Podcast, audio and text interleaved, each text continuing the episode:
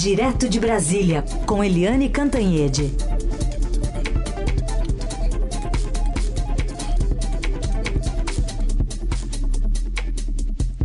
E quem entende de política e de moda é a Eliane Cantanhede. Bom dia, Eliane. Bom dia, Heisen. Bom dia, Emanuel. Bom dia, ouvintes. Eu entendo tudo de moda. Agora, trancada em casa, então, nos últimos nove meses, eu descobri o valor e a importância, o luxo de um chinelinho de borracha.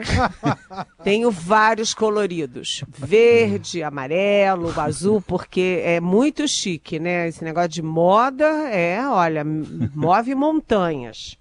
Mas você lembra qual, qual, era o vestido que você estava usando no dia da posse do presidente? Ele... Pois é, gente. Eu achei de uma felicidade enorme, de uma grande senso de oportunidade, essa foto na primeira capa, na capa, né, na primeira página do nosso Estadão, o presidente Jair Bolsonaro e a primeira-dama, a Michele Bolsonaro, reúnem seis ministros eu vou repetir, seis ministros para fazer o lançamento dos, uh, da exposição dos, do terno do presidente e do vestido da primeira-dama na posse.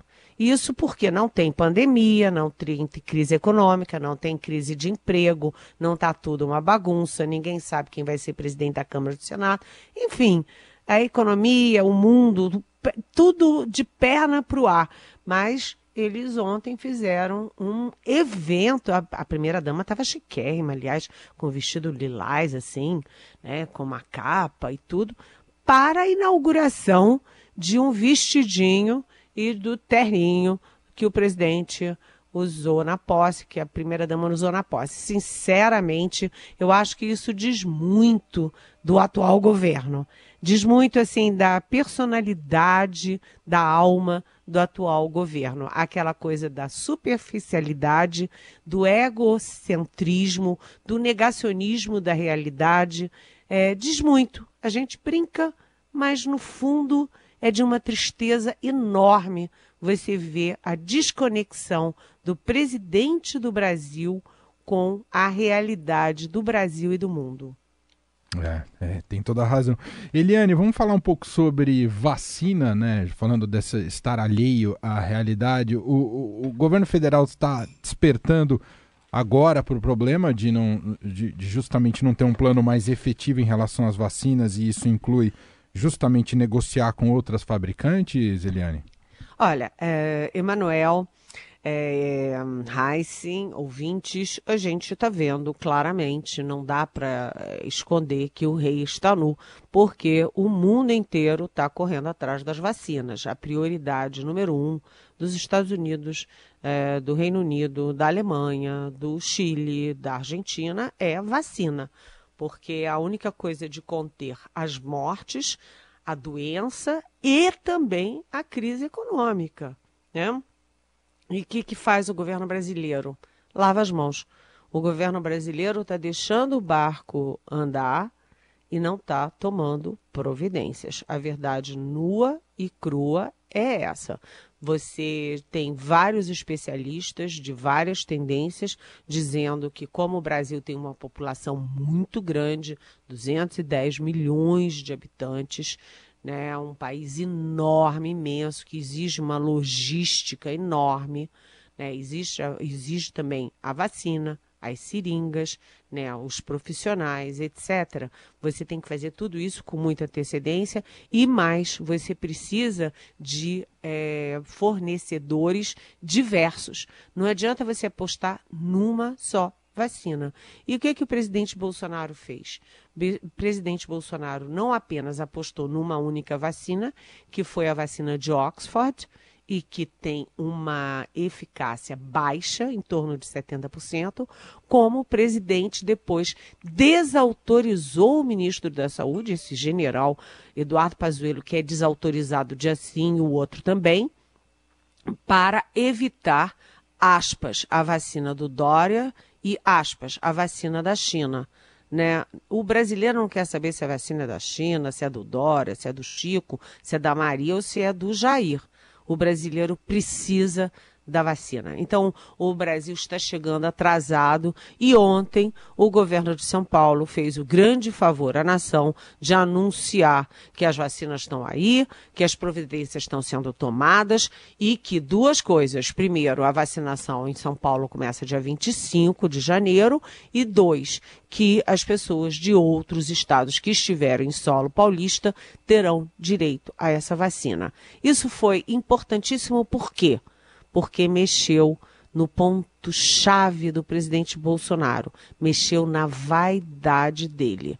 Então, juntou-se o João Dória tomando providências, juntou-se, a, a, enfim, juntaram-se as pesquisas, juntou-se a pressão dos generais, né, porque os generais podem estar fazendo tudo errado, cedendo ao capitão insubordinado, mas eles continuam tendo mais bom senso, mais informação e mais inteligência.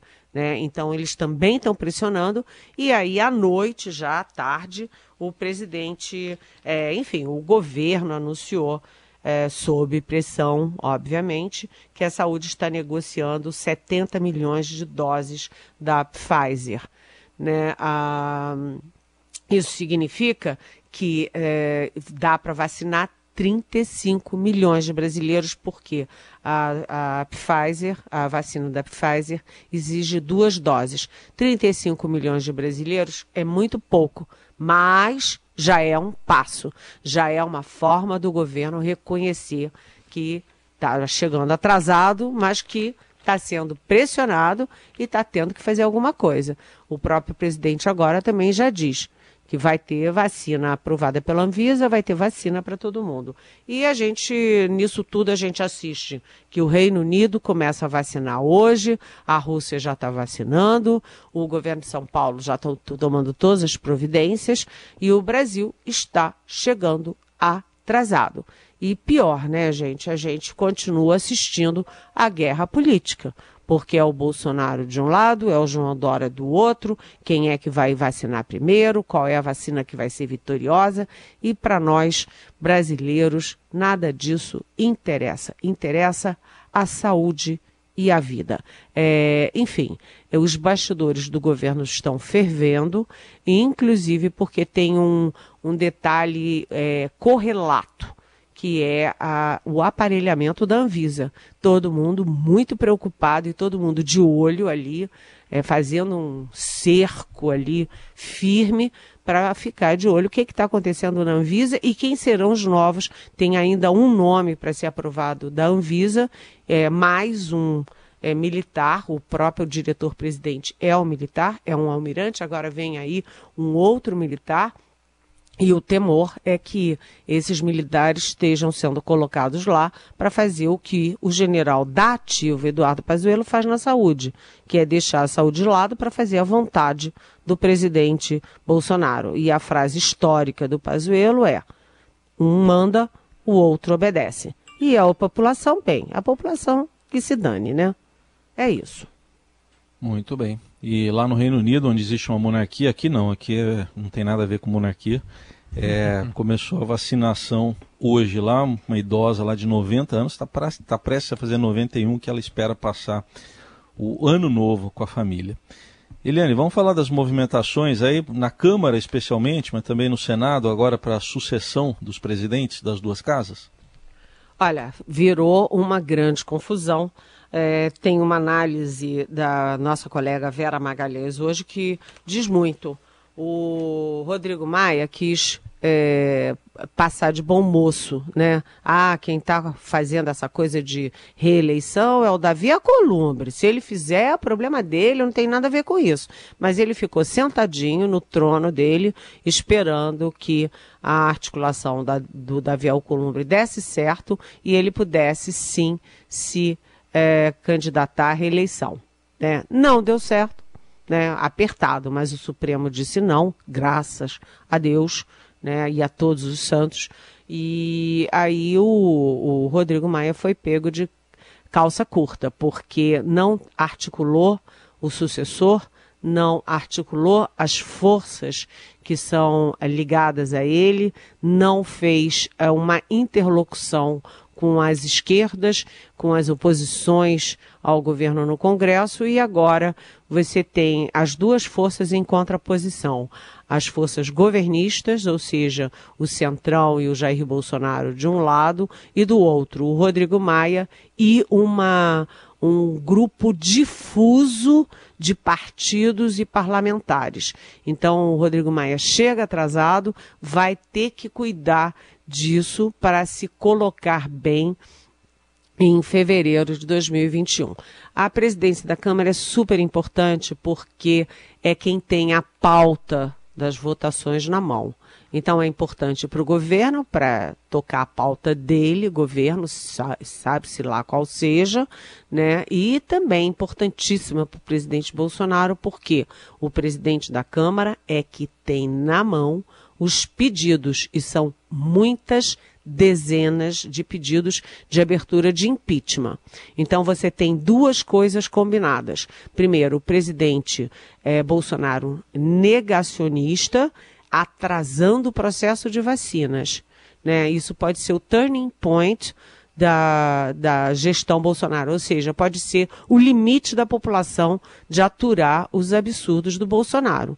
Né? Porque aí não é uma coisa, a Amazônia é, pegando fogo, a cultura desmanchada, o meio ambiente, é, a educação, tudo, tudo desmanchado, né? esse desmanche mas é alguma coisa que bate diretamente no interesse da pessoa. Então, até os bolsonaristas têm esse limite. Primeiro a minha vida, depois o bolsonarismo.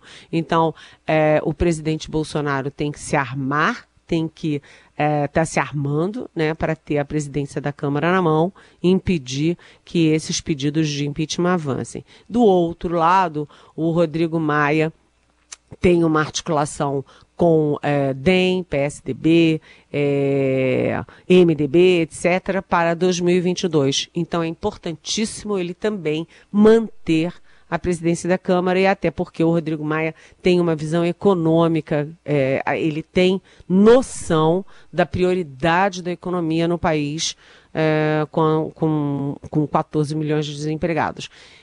Os nomes que estão sendo colocados, eu nem quero falar aqui, porque são tantos, é uma lista tão grande que nem convém a gente ficar chutando nomes ao Léo mas eu diria que o Baleia Rossi, do MDB, é um candidato forte pelo lado do Rodrigo Maia. E o Arthur Lira, que está combalido por causa das rachadinhas, por causa de um juiz que tira da cartola do nada uh, o enterro dessa decisão toda sobre as rachadinhas, mas é o candidato, continua sendo o candidato do Bolsonaro. Portanto, hoje no horizonte da Câmara, você tem o Arthur Lira pelo bolsonarismo e o Baleia Rossi do MDB pelo lado do Rodrigo Maia. Mas isso tudo ainda é muito incerto. No Senado, a boa notícia é que, sem a possibilidade do Davi Alcolumbre, da reeleição, é, cresce de novo, se rearticula de novo fortemente o movimento Muda Senado, que é dos senadores mais independentes, mais ativos, mais preocupados com o país. É um belo movimento que junta gente de vários partidos, da esquerda à direita, e que é, tende a fazer o sucessor. Né? Os grandes partidos, por exemplo, PSDB, já tem um candidato que é o Tasso Gereissati, mas o governo também vai jogar tudo e a gente lembra que o governo Bolsonaro, apesar das derrotas no Congresso, conseguiu força sim para eleger o Davi Alcolumbre, que era do baixo clero. Portanto, ele tem chance sim de fazer um dos seus líderes presidente do Senado. Mas a coisa está pegando fogo e o que a gente tem nesse momento é muito nome e nenhuma, é, nenhum afunilamento para nenhum desses nomes. Participação de Eliane Cantanhede, direto de Brasília. Eliane, teve uma decisão né, do ministro Alexandre de Moraes ontem sobre aquele inquérito que investiga se o presidente Bolsonaro tentou interferir na política federal. Não vai ser bem de, do jeito que o presidente quer, né? Gente, isso virou uma confusão é uma confusão que vai e volta, vem e volta.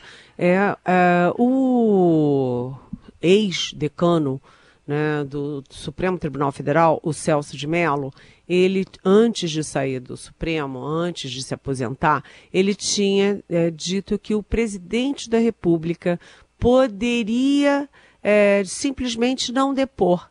Ele defendeu que o depoimento fosse presencial, mas que ele, além de é, poder ter o direito de ficar calado, que ele poderia até não depor.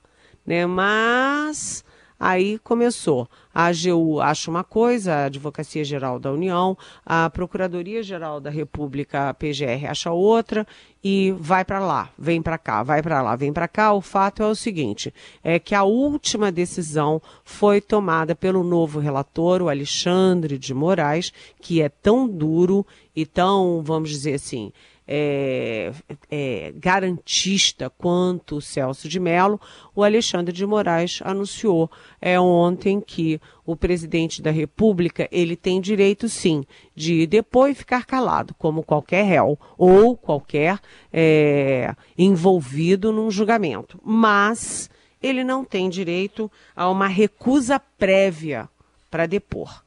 E o Alexandre de Moraes jogou a questão para o plenário. E o plenário, portanto, tem que decidir primeiro, se o Bolsonaro pode simplesmente se recusar a ir, ou se o Bolsonaro tem que depor. E aí pode ser como? Qual a forma? A forma presencial, ele vai lá e ouve as perguntas, inclusive as perguntas feitas pelos advogados do Sérgio Moro, que é o acusador do presidente naquele inquérito, né, do envolvimento do presidente é, na intervenção do presidente na Polícia Federal, ou se o presidente pode receber as perguntas por escrito e é, respondê-las também por escrito, se é presencial ou por escrito. É obviamente a, o depoimento presencial é muito mais tenso, porque pode ter surpresa, o presidente pode se atrapalhar, pode ficar nervoso, pode não ter capacidade de expressão e isso é ruim para ele o depoimento por escrito, ele põe alguém para escrever, depois dá uma olhadinha, muda ali um, um verbinho ou outro, uma coisa ou outra, mas é muito mais seguro, muito mais tranquilo, né? Para o presidente ou para qualquer um. Então, a questão que parecia estar caminhando para um, desfecho melancólico, né, de não ter depoimento do presidente, do Supremo mandar para a polícia para a procuradoria e isso acabar dando em nada, a coisa agora voltou a esquentar e o Supremo novamente chamado a tomar uma decisão que diz respeito ao presidente da República. A gente sabe que quando é presidente da República, Jair Bolsonaro, o Supremo se une. O Supremo é dividido em relação a Lava Jato, em relação à reeleição ou não dos presidentes da Câmara. Muita coisa divide o Supremo, mas não a garantia da, do Estado de Direito, a garantia da democracia e o não as, vamos dizer, investidas do presidente do grupo bolsonarista contra as instituições e a democracia.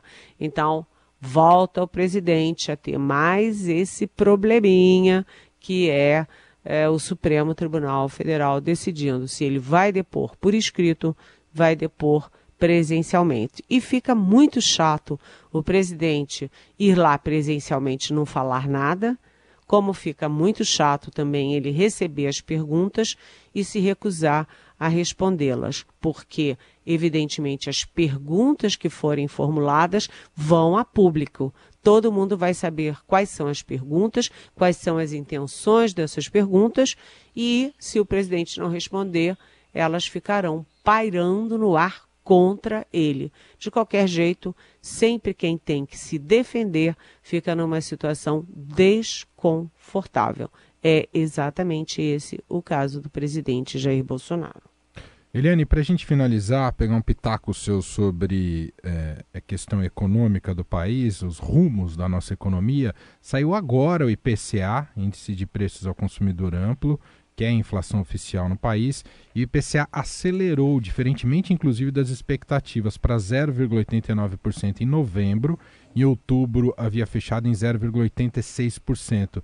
É o maior resultado para o mês de novembro desde 2015. É, naquela época chegou a ultrapassar o 1%. Ah, com isso, a inflação acumulada neste ano é de 3,13% no ano de 2020 e em 12 meses é de 4,31% e é a primeira vez que a inflação fica acima do centro da meta do governo para 2020, que é de 4%, mas tem aquela margem de 1,5 ponto percentual para mais ou para menos. Sinal de alerta diante desses números, Eliane?